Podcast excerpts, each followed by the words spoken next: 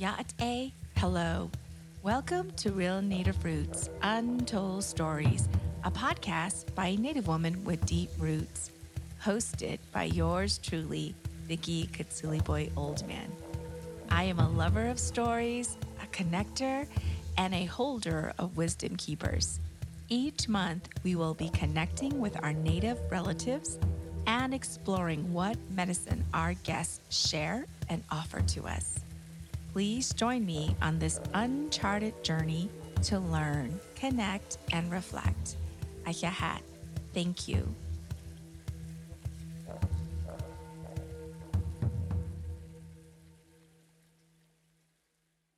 Yate, welcome.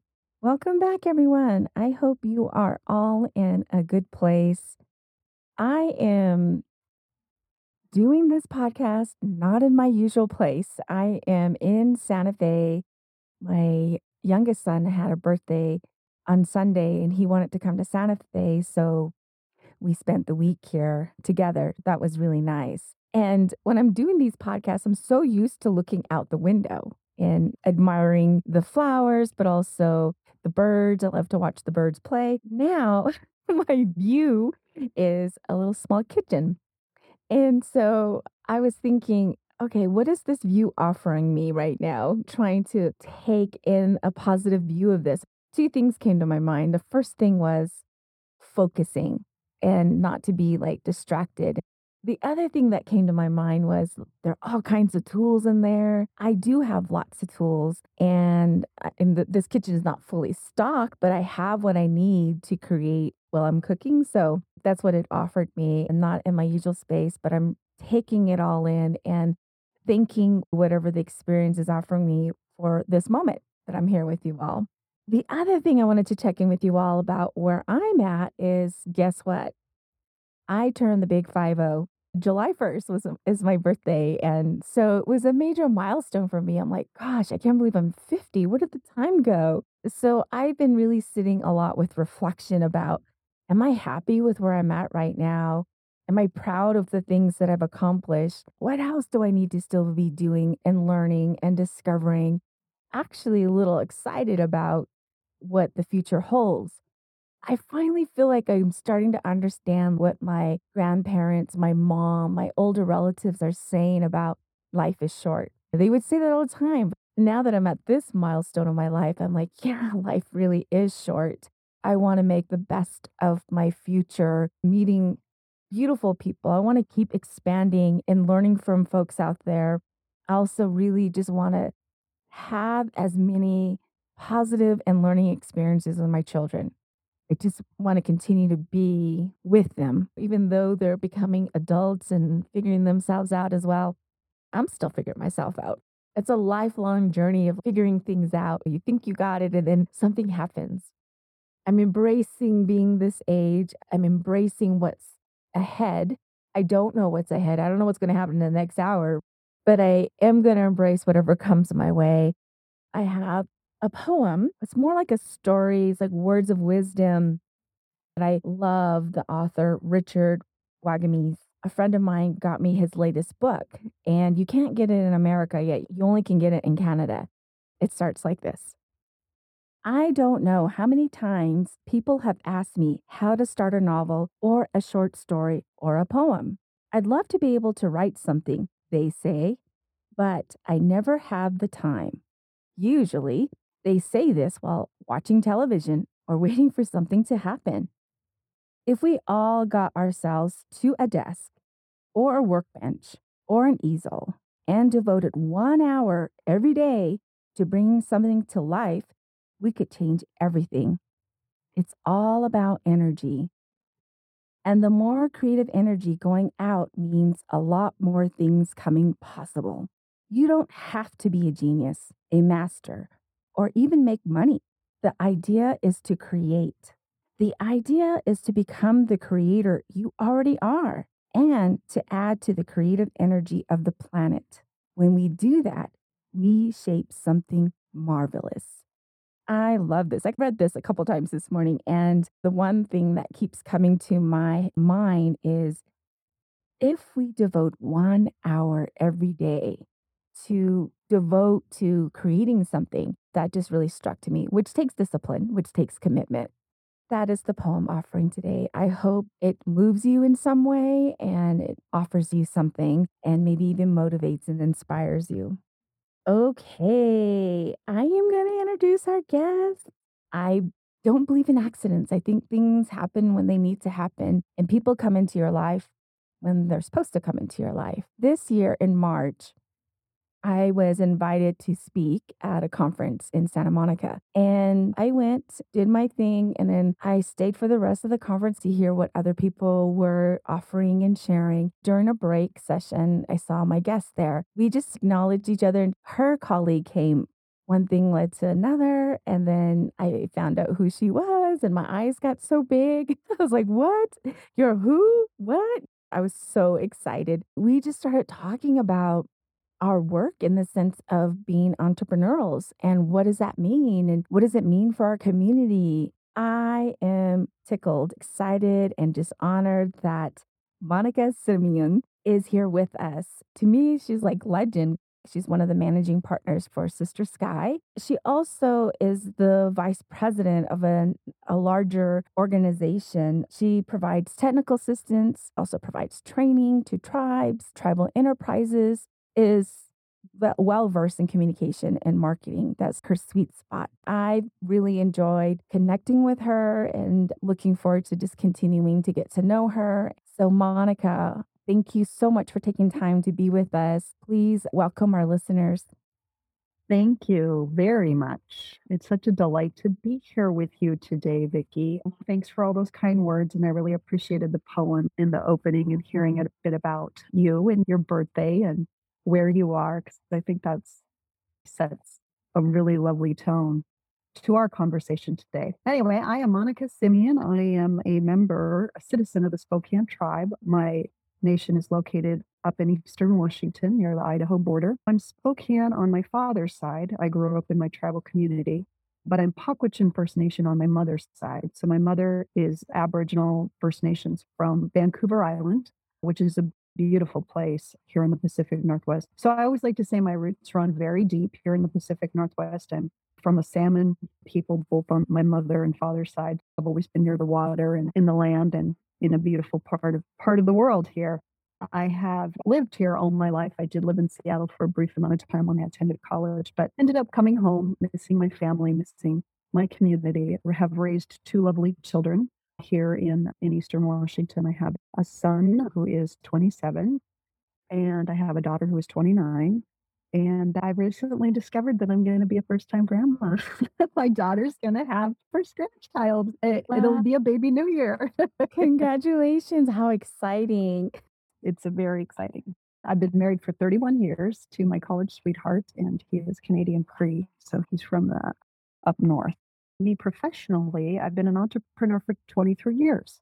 So I've been, as I like to say, I've been signing my own paycheck and sometimes not in that journey. but I now consider myself a serial entrepreneur. My sister and I started our first company, Sister Sky, in 1999. And many folks may know that name or that brand from the products division. We created a line of natural bath and body care products under the Sister Sky brand. But since then have diversified. We have Sister Sky Incorporated, which develops, which provides training and technical assistance services to the federal government and tribes. And we also have two nonprofits, Native Business Center and Holistic Native. And it, it's a lot under one umbrella, but I think what is important for folks to know in all that I do and my sister does in business is we really anchor our efforts in a very specific and solid vision and mission. Ma- mainly, the vision is any projects or programs that we work on is dedicated to education, health, and wellness in tribal communities. So, although we may have different vehicles, so to speak, different divisions of our enterprises, we really do bring back all of the efforts to that education, health, and wellness in tribal communities. It really is what allows us to be focused, intentional, and sustainable.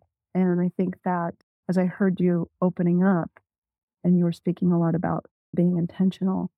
I think in reflection, that is why I've been able to stay the course for 23 years and diversify is that when you're an entrepreneur, you could go all over the board or you can boil it down and figure it out and figure out what makes you driven to continue. I definitely want to unpack a little bit about Sister Sky and how you all have diversified. I appreciate you sharing your deep roots about where your father's from and where your mother's from. It made me curious about your grandparents. I always love talking about grandparents. Tell us a little bit about your grandparents and maybe a fond memory about them both and what they've taught you. Oh, great question. So, my grandmother grew up here in this area as well. And my grandmother, boy, when I think of my grandmother, I really have this vision of this beautiful, strong tree because she was such an amazing, strong woman. And she had hardship, a lot of hardship. She became a young mother very early. She, I, I want to say, existed and thrived in a time where there was so much change. How do we adapt to that change? And what I saw was this woman who stood strong, stood tall, and was always proud. I think my grandmother was probably my first example of a very strong, proud woman, always well put together, always head held high. So I really learned a lot about embracing that energy of being a strong woman. My grandmother on my mother's side was extremely nurturing. If you had a boo boo, if you were scared or afraid, my grandmother always created this space that allowed you to just be vulnerable and cry. I think when we grow up we have a lot of cousins and we're out playing, and sometimes some of us come from families that kind of tease, and we all are working so hard to keep up with all the bigger cousins. and she always created this space where it was like, oh, it's okay. I'll hug you. It'll be fine. And if you got that comfort from her, you were restored and you just got right back out there and played. So I really have that amazing memory of both those grandmas. I love it. And as I'm listening to you pull out what you're most grateful about these two amazing women, I can see how those elements have influenced your company to some degree. You are a continuum of these women. So I love that. What great role models and how they shared and showed up. How do you feel like they have molded your parents and how your mom and your dad also showed up in this world and modeled for you. My dad really continued to carry that pride and that strong determination. When I do think about my grandmother, his mother, she was an extremely determined woman. My father carried that as well. That determination, I think, from his perspective and his existence, really was the first generation of I'm going to start my own business. It really came out in him as being an entrepreneur and I don't think he would have used that word. I think he would have used the word that I'm determined to make my own way and I'm brave enough to try things and I'm brave enough to have things fail and figure it out. And I learned that. I think it morphed into that kind of energy with him. And definitely that was modeled to me. I don't think if I ever would have had any of that, I wouldn't have felt so compelled to do my own thing, to start my own business and be encouraged to do that from my mom's side, her mother was very nurturing. My mom played that role in my family. You have the dad who is really determined and driven, and you still need to be able to have the space to to be vulnerable and to rest. And I think that's a really good balance in when you're building anything. If you're building a business, if you're in a leadership position, it takes both of those energies, that real determination and that real drive and that fire but you also need to be able to have that soft space. And I really see how that came together in both parents and really served in them parenting me and my understanding of how critical both of those energies are to success, to fulfillment, to balance, and to health, you know, just general health.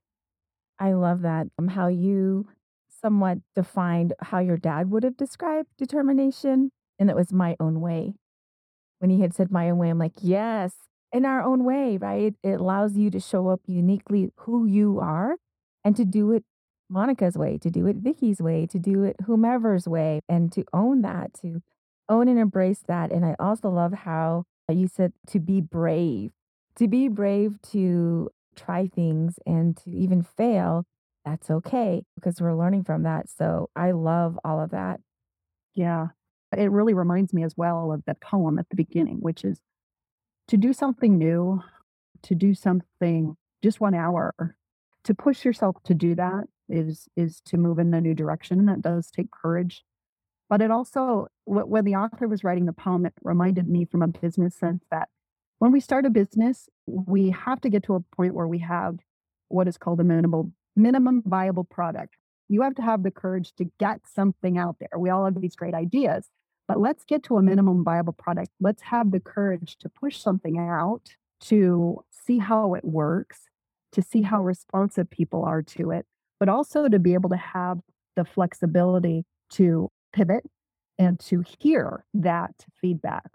When we first started Sister Sky, the products business, boy, we would be out set up at trade craft shows. And I had to say it was the best training ground for hearing what people wanted, hearing what people responded to, what they liked, what they got, what they were confused about.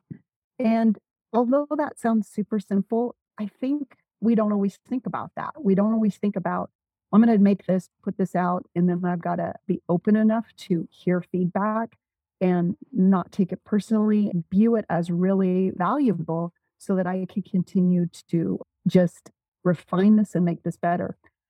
I didn't understand that at the time when we were first making product. I would just do whatever anybody wanted. They'd say, "Oh, you should do this," and I'd be like, "Okay, I'll do this," and then we should do that, and then I would do that, and you're kind of all over the board. What I came to understand, and it took years to understand this, and I never forgot it. People buy for their reasons, not yours. Mm. You have to listen to them. You have to ask. You have to detach. If it's something you created, you have to detach from it in a sense so that you can really align with what their needs are. That's true sustainability. That's a better product. That's a better service. I always remember that. Like I always remind myself that. If somebody would have told me that when I first started, remember, Monica, people buy for their reasons, not yours. I think I would have just catapulted a lot quicker. It's something that I always remember. Yeah, that's a great tip. I, I totally understand what you're talking about. And I think it's something that everyone should be sitting with. But it also made me think about when you said refine, keep refining and make it better. What came to my mind right away was even us as individuals, we're constantly refining and making ourselves better. I wonder if Monica always thought she'd be an entrepreneurial and start a company, and you've been constantly refining yourself and making yourself better. And it, it made me curious about what did she wanted to do before Sister Sky came into the picture. Well, I didn't always think that I was going to be an entrepreneur. I just knew I was in a space where I wanted something different. So when I finished college, I moved home and there wasn't a lot of industry home. What was just beginning at that time was gaming. I had no idea what a casino was. I had no idea what a deck of cards or anything. but that's where my opportunity was. I'm like, okay, I guess this is what I'm going to do. I have to, in reflection, and I always am reminded of this. I got into a management position in an industry and learned everything about that industry. If you are in an executive management position in a cash based business like a casino that's highly regulated, you have to know every aspect of that business. Because when that business is audited, which it generally will always be audited, you've got to be able to answer all the questions of the process and procedure. I have to say that was probably the best training ground for me to understand how to build a business from scratch. I spent 12 years in the gaming industry, but always knowing, yeah, this is not what I want to do. It's a fast paced industry. It requires a lot of people skills. But I think what I take away from that experience is that it really requires a lot of process. When we build business, we have to remember that the business is only mm-hmm. as sustainable as the processes that we create to run that business. Are we a business or are we a practice? If we're a practice, then the whole thing depends upon one person, right? Like the doctor or the dentist. But if we're a business and we're building a business, then we're building process that we can bring in new talent and help us get keep the car on the road, so to speak. So gaming really helped me refine and understand the importance of the process. But somewhere in there, I was like, man, and my sister, because my sister worked with me in the gaming industry, and I'm like, sis, we got to do something else.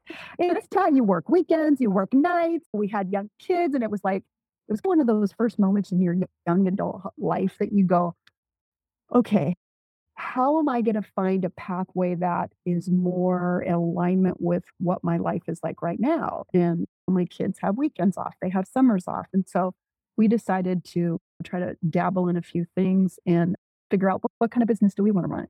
And at the time, crafting was just starting. People were making candles, people were making soap. It was just, it was a whole new thing. And so we started doing that as well. We were like, oh, we can make candles and soap and we could sell those. And we did. And we would go to these craft shows and and uh, that's really how we started our first little business. It was just like a hobby, but it was a way that we a saw how we could work together as sisters. But it became really evident that we wanted to do something more than where we were. And it's interesting too, because when you're in an industry that pays pretty well, but you want to go follow something else, you have to make a decision. And that decision is does what I'm doing right now align with my life? And my mm. lifestyle and where I want to go. And I think that was probably one of my first realization about how those two things fit together.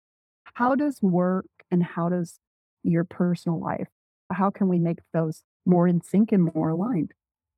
Yes, yes to all of that. I love how you both knew that the place that you're in was not where it should be. And I've seen it where people get scared to leave. Fear is what holds us back sometimes from getting out of the comfort zone to try and experiment because it is scary. You've said this a couple times in different ways about alignment, how that looks for the company. Because as I was looking at your values as a company, I see a lot of what your grandparents and your parents have seeded, and now it has blossomed into how you all are navigating. So, thank you for all of that. I read that all came up with a product for skincare because of your son. Started off with you and your sister, but now you guys have a team of 14. So just tell us a little bit about the story there, about the growth and maybe some big learnings, but also some big celebration moments. Yeah, yeah, thank you. When you were speaking in the beginning, and I seem to be hitting on alignment a lot. I think when you grow, you have to be, as founders and sort of leaders of your company, you have to be really dialed in to why you exist. And if you are not dialed into that, you cannot relay that to your team so that they can continue to feel fulfilled. So, for example, we have a contract for Indigenous language revitalization. We have a contract for behavioral health integration. I'm not a language expert, I'm not a behavioral health expert, but our company is committed to education, health, and wellness in tribal communities. That's why we exist. We know that there is healing, there is wellness, there is things that our community needs and deserves. By being passionate and committed to that work and not deviating from that, being able to clearly communicate that we are servant warriors for Indian country. We have this camp, so to speak. Our business is like a camp. If you're an Indian person and you go to your powwow or you go to your celebrations, you're in your camp. Your family may have camped there for years, in our celebration in our powwow on Spokane, where I'm from. It's like the 105th annual that we've had our powwow there. And our family has camped in this every year. This is our camp for generations. This is where this our family has camped. And so I, I was telling my sister, I said, our business is like our camp. Like we're just the camp keepers. And we know what's around our camp and we know what our camp's about people come into our camp and they lend their heart and they lend their talent and they lend their spirit to the work because they're very passionate about it. So, how do you go from two people like that to 14 or 18? I think you have to do a really good job of communicating what that purpose is. And we have so much talent in Indian country. We have so many of our own people who have that same heart to do good work. They're there. It's just how well are we as leaders of that uh, camp able to express and help support because these contracts that we get and this work that we do is very important. But the people who lend their talents and hearts is just not Monica and Marina. that's not it. It's all the folks who say, I want to be a part of that. That's my mission. That's my life work. I get fulfillment. That I think that's the heart of it. But you also have really, you also really have to have good back of house. And by that, and I learned that from gaming, you have to have good process. You have to have a good balance. You have to have a good workload. You have to make sure folks are supported, that they're not just running hot and burning out. You have to put all that scaffolding around in the structure of the business, in that camp. Her and I are camp keepers. We got to keep it healthy. We got to keep it strong. We got to nourish it. They do the work and we definitely appreciate it. They lend the talents. In, in community, we love who's in our community. And sometimes I used to get real attached to folks. And if they had to go on, they had to go on. I'd be like, oh, you're leaving. but some other calling has pulled them somewhere else. And I'm just grateful that, as you said, some things don't happen by accident, they happen for a reason. If somebody has come into our camp and led, lent their heart and talent and they were called somewhere else, I am just grateful that they were there contributing to really positive mm-hmm. healing in our tribal communities for that amount of time. There's somebody else. There's somebody else that's going to come into the camp. I love the camp analogy. I really do. And I love that you note like we're keepers, right? Which means that you're listening, you're hearing, you're observing what the company needs are. Because that's shifting. When people come in, people have different needs. Whoever is in partnership with you all as well, they have specific needs. So it's constantly it, it's definitely organic and organic with as you said processes with systems in place to kind of keep things aligned when i think about that culturally in our native ways we also have systems in place when there's ceremony there are certain practices certain ways that you do things certain times when you speak certain times in the year so we also have those practices as indigenous people and it's very aligned with running a company, running a business, running an organization, even running a family. You know, I love that. I love that you just shared that because what I think about is we already know this. That's for us, it's protocol. We have such respect for the protocol of ceremony, for the protocol of powwow. Doesn't matter where we're from, we do have that protocol. So when you can reframe that or understand that all those same skills apply somewhere else, you've already been doing it, it feels less scary. Like it feels less like foreign. It feels less, I'm not certain about this. When you go into a contract with the United States of America, we're federal contractors. That's a scary thing. There's a lot of protocol. You're billing and you're auditing and everything, but we already know the importance of those things. And you already have that skill set, so to speak. You already have that mindset, so to speak. And the reason our ceremonies have lasted and continue to move forward is because of that protocol. So let's think about that in business. The your business and how you set it up and how you show up and how you provide all those processes and how it, there is that consistency, it will also result in your sustainability and allowing your business to be fortified and strengthened so that it can continue to move forward. This conversation is making me want to explore your company values. I'm a cheerleader for what are your personal values? What are your organizational values? What is your company values? A lot of people make these up, right? Like they identify them and they just stick it on a wall. The learning here is how do you make that come to life? As you're talking about the alignment, being aligned with yourself and your work, as I was watching what I love the little video that you and your sister did, like getting to know us there was a question that I asked you. I think it was about like gratitude. And your sister had said she's grateful and has gratitude for the ancestors. And then you had said, my children, the youth, listen to the values of the company. You both are really honoring that in the company and really bringing in ancestral wisdom and knowledge to the products that you have. And you all are also focusing on the future, the youth, I see that you guys really bring in young people to train them, to bring training and services, but also incorporate them into the business. I just love that about what you all are doing. Thank you. Thank you. I appreciate that. It's interesting because when we build business, there's this sort of capitalist way of thinking about it. It's mission and vision. And I think we think as tribal people or as Indian people or as Native people is uh, what's your anchor? What's your core? What's your essence? what's the heart of the spirit And that the heart and spirit, which some may say is the vision or I don't know what what what word would use, but we are very focused on being authentic and building relationship. We know, and that works for both the federal space and the contracting as well as for the products. If we're not authentically who we are, if we're trying to mm-hmm. morph into being everything to everyone, there's no essence there. If we are serving our tribal communities in programs and projects that are helping our federal clients and we're not building relationship, then we won't be effective. So authenticity and relationship are at the core of everything we do, whether it's through profit or nonprofit. When things start to feel transactional, it's very shallow and will do more harm. If we are there simply to check a box or meet a deadline, then I think that's very harmful. If we're there to turn out a product that isn't going to be helpful or could potentially be harmful, then that's not who we are. So I would say we're always super mindful about relationship and authenticity. Those are things that big corporations try to fake all day long, every day. And it's the reason why big corporations buy smaller companies because smaller companies generally, that's at the core.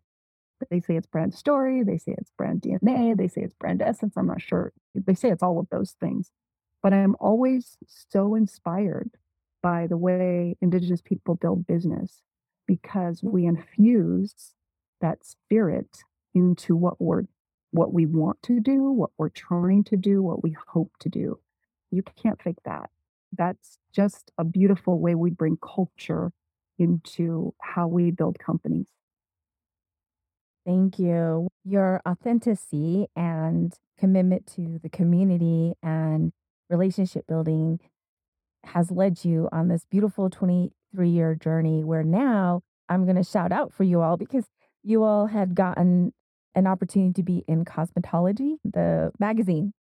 Allure, Allure, Allure magazine. Yes. Allure. I saw those two magazines, and then also your products was also lifted on the recent show Reservation Dogs as well. Yeah, yeah, it's super exciting. I have to say that when our products are featured we get a shout out. You, are right. It was last year we were in Cosmopolitan. Just recently we were in Allure and then Res Dogs. They did some product placement there. When we first started Sister Sky, we sold a lot of little products to tribal hotels across the United States. We basically took the products that we were making and we made them a little small. They're called hotel amenities. We would sell them and they would be placed. It was a really good marketing product placement because tribes were building hotels and they were infusing culture they were infusing decor. They were infusing maybe some tribal artwork. It was just a natural that you should put a, an indigenous inspired, native owned company product in. And for years, we would travel around and folks would say, Oh my gosh, I saw your product here. I saw your product there. This is so cool. And my sister and I at first were like a little bit like, Oh, that's great. You don't know how to take compliments sometimes, or you don't know how to take that attention sometimes. And it didn't occur to me until later in life, actually, most recently, that I think because people would say, We saw your product here, we saw your product there. Oh, you girls are doing such a good job. Keep up the good work. We're so proud of you. And it didn't occur to me until years later that I don't think people were saying, Oh, we're so proud you have the best shampoo in the world or your soap is amazing. I think the pride came from representation. We're so proud that we are represented. We're so proud that we're there. We're so proud that we're there through you you are brown like us you are native like us you're doing this like us and it is so critical that we hold each other up and that we mm. model this because we have no idea who is inspiring and collectively our energy and our enthusiasm like collectively it's all of our success in reflection when we were talking to another company who was saying can we come and show you what we got and i had made that comment, I said, I don't think that pride was like representation. And, and you hear that a lot representation matters. And yes, it does. It really does. It's so critically important to to mirror our communities, but to hold each other up because it is an incredible catalyst to our collective success. Congratulations on all that. That's why I was shocked when we were sitting at the table and you told me, and I was like, the Sister Sky? and you're like, yes. Because I did a lot of traveling before COVID I remember seeing your products and I read up on it and I was like, oh, this is a native owned company. And this was like maybe, I don't know, 10 years ago when I started seeing your products in different native resorts and facilities. I'm going to just circle back a little bit about your grandmother, the one that was very nurturing. And it made me think about the different young people who you mentored and worked with. That's a value to me. It's about thinking about the future and trying to have them be part of the camp, right? So they're they're experiencing that. My oldest one actually works for me and he helps me to prepare for my podcast guests. He does all the research and he pulls everything together. He helps to listen and edit. So he's starting to, he's been working with me since February. So I always ask him, what question would you want to ask the guests? If you were on there with me, what would you ask? He said, I'm interested in the production of the products. Do they farm the ingredients or they do they go foraging for it? How hard is it to maintain the plants, like finding the plants? Ah, that's a great question. So here's an interesting dynamic to growing a company. When you hand make products, it's very different than when you scale and create a commercial product. When you hand make products, you're more in control of all of the supply chain. So exactly what you're saying. So if you're a small batch by hand, it's actually more labor intensive but you have more control over all of those ingredients that go into it. When you actually scale to commercial production, you have to be more mindful. Sometimes there's a lot of stuff that's out of your control. So, a lot of the raw ingredients that you're buying, a lot of the packers that you use, the co packers, the manufacturers, the fillers, you have to do a really good job of auditing them, so to speak, making sure that your micro testing's good, making sure that who they say they're supplying from, they're supplying. So you do lose a bit of control, but you scale and you have the ability to get your product all over. What you're talking about is small batch manufacturing, and it's probably when you're at the beginning and you're doing it all yourself and you're putting all of that in. We don't do that anymore. We have fillers and we have packers, but we did do it. I remember we did a batch and we ran out of a particular ingredient and people would get really mad. They'd be like, why don't you have this anymore? And it was like, literally, I cannot supply this because I can't buy this particular ingredient, a particular herbal extract. Why can't you buy the extract? Because you know what? We're just a tiny little buyer. And sometimes, especially when you get extracts where it's almost like a commodity, like there's only a certain amount on the market, bigger companies can come in and buy it up. That ended up happening early on when big companies just started getting involved in putting natural extracts and stuff, but they'd just literally go and buy it all. And you'd be like, I got to find all this stuff on the secondary market. So it really did become a challenge. Today, there's so many commercial brands that have the natural ingredients, sulfate free, all kinds of stuff is on the market now. It's more accessible to all of us. When we first started, it was really difficult to maintain that, control it, have all of your suppliers. You've got to constantly have your supply chain figured out. But when you go to filling and packing in larger scale, and of course, you have to make sure it's shelf stable, you have to have product liability insurance. That's a whole nother rabbit hole. You have to just make sure that you have the right partners so that your product has the continually consistency that your customers expect from it. Thank you. I wanted to actually go to the whole diversifying portion of the Sister Sky Incorporation, where you have other pieces in there, but specifically Native American Business Directory that you guys recently worked on. Tell us a little bit about that. Folks often say, How did you go from making products to over here doing federal contracting? And in a nutshell, literally, we would, when we were first starting our first company, we would go set up booths, trade show booths in Indian country, whether it's National Congress, whether it was National Indian Gaming Association. Folks in tribal communities and certainly tribal leaders saw us setting up our booth and saw our products. And they're like, well, this is really cool. You and your sister are doing this. You're making all this product. Oh, I've never seen anything like this. Could you come and talk to our tribal members about starting a business? Because they want to do this. And first of all, if you're invited to community, you got to go. Like you're invited by the leadership, you're trusted enough to do that, go. So we did. We would go and we would be invited into different communities and we would literally tell our story of how we started this little company called Sister Sky. after one or two of those, my sister was like really adamant. She goes, This is so irresponsible. If we just go in and tell, give people a pep talk or go tell them what we did and we don't leave resources behind, like we don't link them to any resources that they may have, we're not doing justice. If somebody really has an idea to start a business, we're just going in there telling them what we did. That doesn't feel right. Okay, what can we do? We ended up getting certified in a small business training called Indianpreneurship, which was run out of ONABEN at the time in Oregon. We didn't know at the time it was called training and technical assistance, but we got certified and we would say, yes, we'd love to come and explain what we've done, but we also have these training services. And that really blossomed this whole second business of providing training and technical assistance. It really focused on what we did in our business journey, but what tools are available that we really weren't very sure about. What we found in doing that work is A, we loved it. B, we mirrored the community. Three, we had real stories that went with the lesson. When you're doing the lesson that says how to have a pitch, we're really telling you how we didn't even know what that was. And we would sit in the back of our booth or at our table not even talking. We were so like, what is a pitch? Uh, you know, they're asking all these questions. It was really impactful and we really enjoyed what we were doing. And that turned into this whole other business called Sister Sky Enterprises Incorporated. We ended up landing a couple of contracts in Indigenous language revitalization, behavioral health integration. Three years ago, we ended up landing a contract with SBA, Office of Native American Affairs, and they contracted with us to develop culturally customized curriculum for not native entrepreneurs. So when that happened, it literally for us came full circle. It was like, okay, this is what you wanted to do with this company. And now you're actually contracted by SBA to provide this for tribal communities. It has always been the beginning and the reason and the catalyst.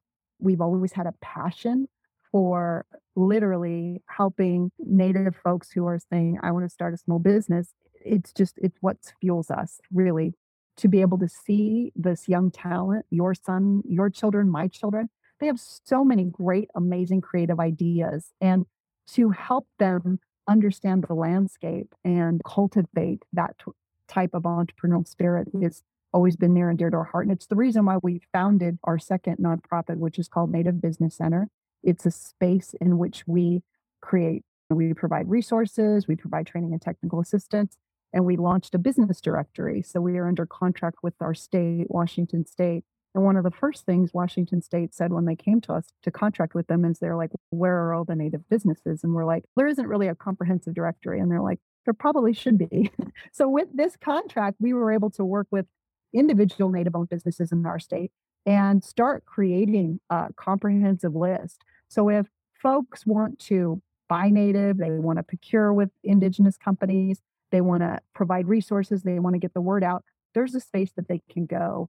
When you look at that directory or you look at the diversity of businesses that are being built in tribal communities, it's just so inspiring. It's super exciting. Amazing. And that's only for the state of Washington then? Correct. Right now, it's the state of Washington, but we'll definitely be expanding it.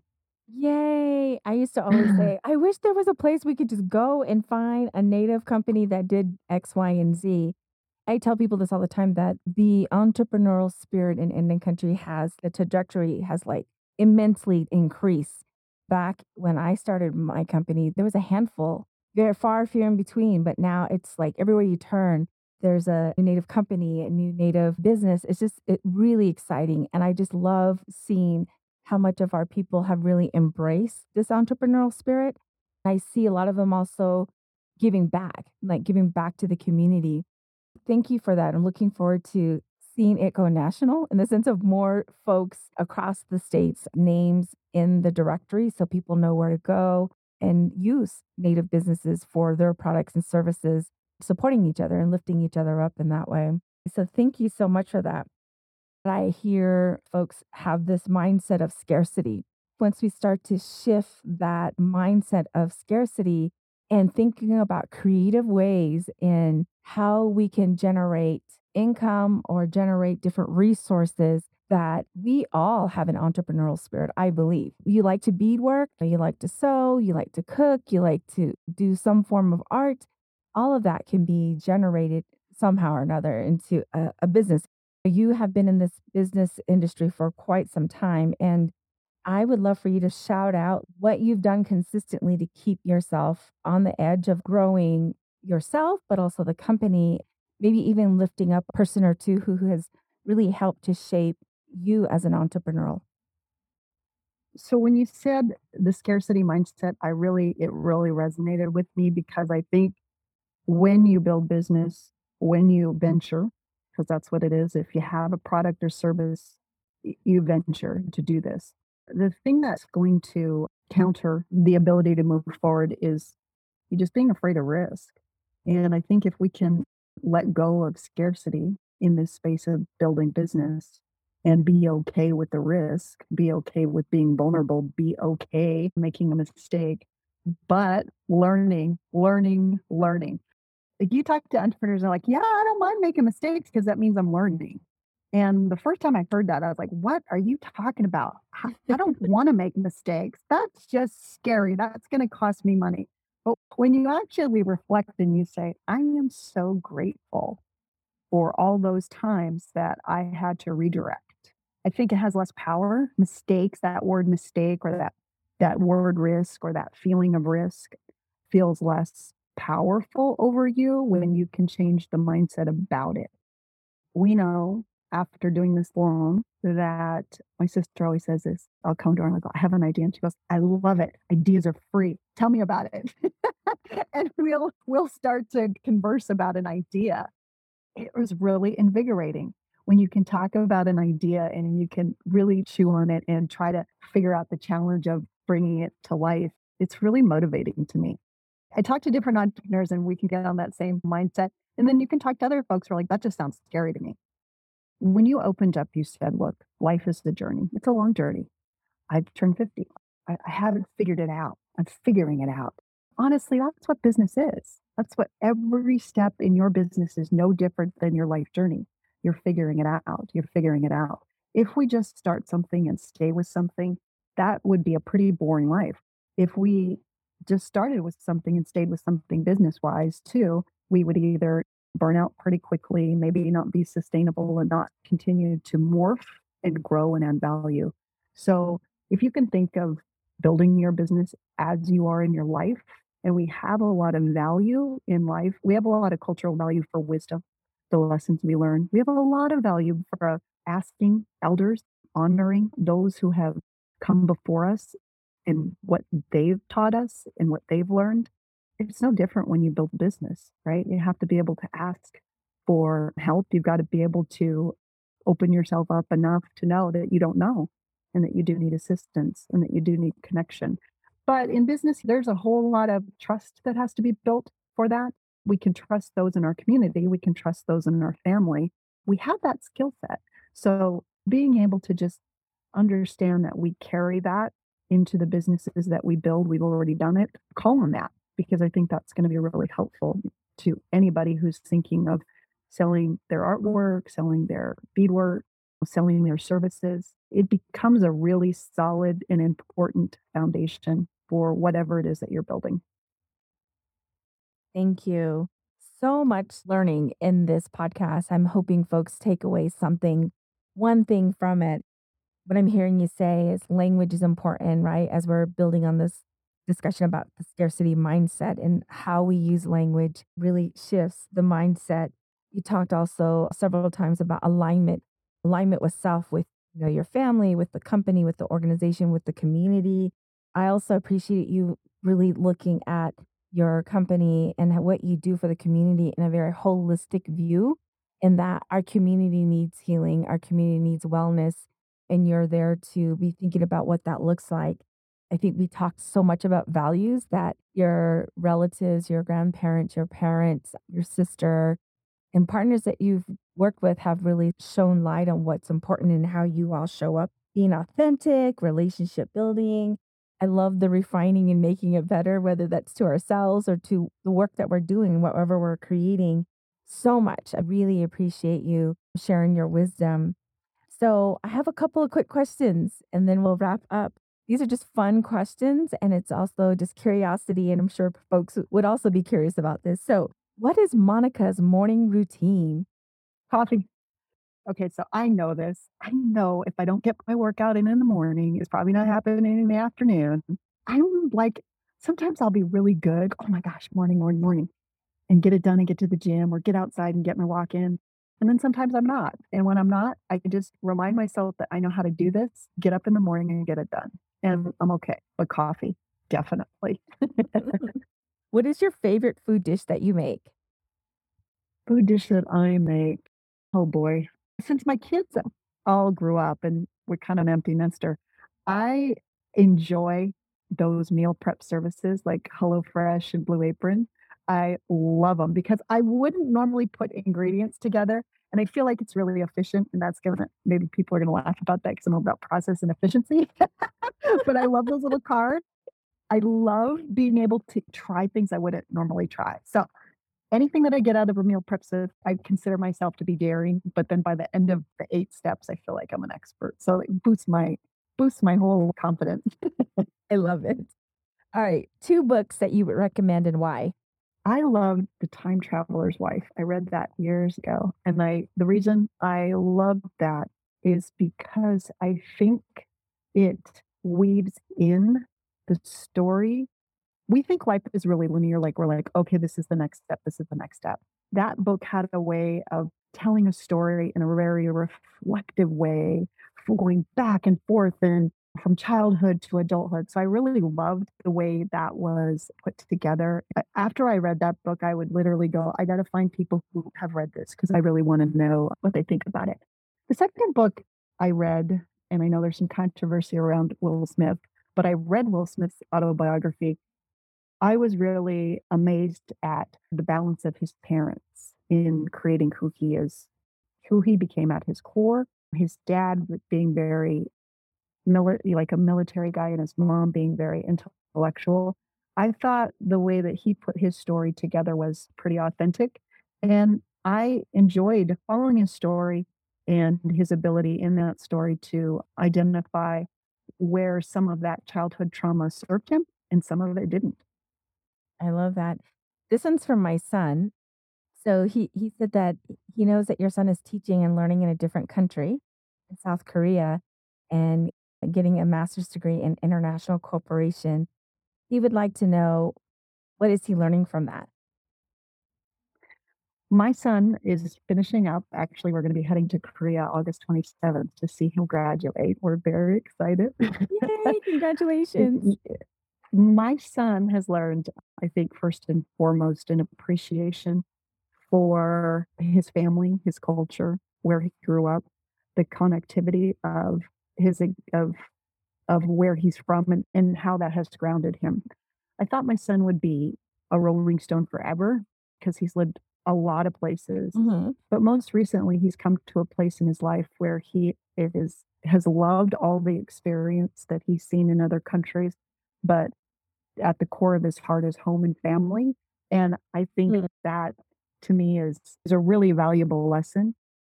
One thing also though, when coming out of Korea, what I've noticed is there's a lot of value in Korea for education. There's a lot of, I'm gonna say, intellectual like focus. And I think oftentimes that has conflicted with emotional. And so he's trying to find his balance back because when you're in a country where it's very competitive and you're in a program that's extremely competitive, you can get off balance and be very, and come from a very intellectual space. But he's al- also always been a very emotional person. So he's going to have to come back and reintegrate and know it's okay to have that balance. And I think that's going to be a little bit of a challenge, but he's ready to find that balance again. Mm. Well, transitioning from him to you, what are you still learning about yourself? that I don't have to be perfect, that it's going to be okay, that I could trust. And if there are things that just don't align, just it's okay. It's okay to pass. That good work doesn't look like a certain, it doesn't have a certain dollar value. It doesn't have a certain number of people. It doesn't have a certain prestige attached to it. Good work is more soul fulfilling. And if you can allow work to feed you and fulfill you rather than drag you around, I've been in situations where work has just drugged me I'm like, I feel like it's pulling, I just feel like I'm, uh, it's a big dog and I've got the leash and I'm going through the mud and I'm going, and it's just beating me up. I don't need to be in that place. And I've been in that place. And I never want to be that person who thinks this is work. And I'm going to brag about how I, I'm doing all this. I'm getting, I'm suffering so much and I'm going through all this punishment. I've learned that that doesn't have to define me in that way, but I have a choice. I love all of that in terms of what you've learned about yourself and what you're continuing to learn about yourself because I feel like it's advice for everyone as well to consider. Thank you for all of that. Any final thoughts, comments, wisdom, closing remarks to our listeners? I appreciate our ability to gift each other with story. I know that we are grateful when we have the opportunity to hear or share. And I feel like the more we we hold each other up and we learn from each other, that is such a place that we're all from. Sometimes with the way things are now and social media and how there's a lot, it's like it's scattered all over. I think we have to remember that we've always done this. We've always taken time to connect. And and that is I find that's really replenishing. And it's easy to be depleted because we have so much going on. There's so much noise if we can ground ourselves and center ourselves in that connection in those stories and sharing time with each other. It's good medicine. We want to thank you for sharing your time with us and taking us on a little journey to learn a little bit more about your roots, the company, what you all are continuing to do, and just so much wisdom that you shared. So, Ayahat, thank you. And I look forward to our continuing relationship and where it buds and where it blossoms. So, thank you so much, Monica. Thank you, Vicki. I appreciate it. All right. Take care. Take care.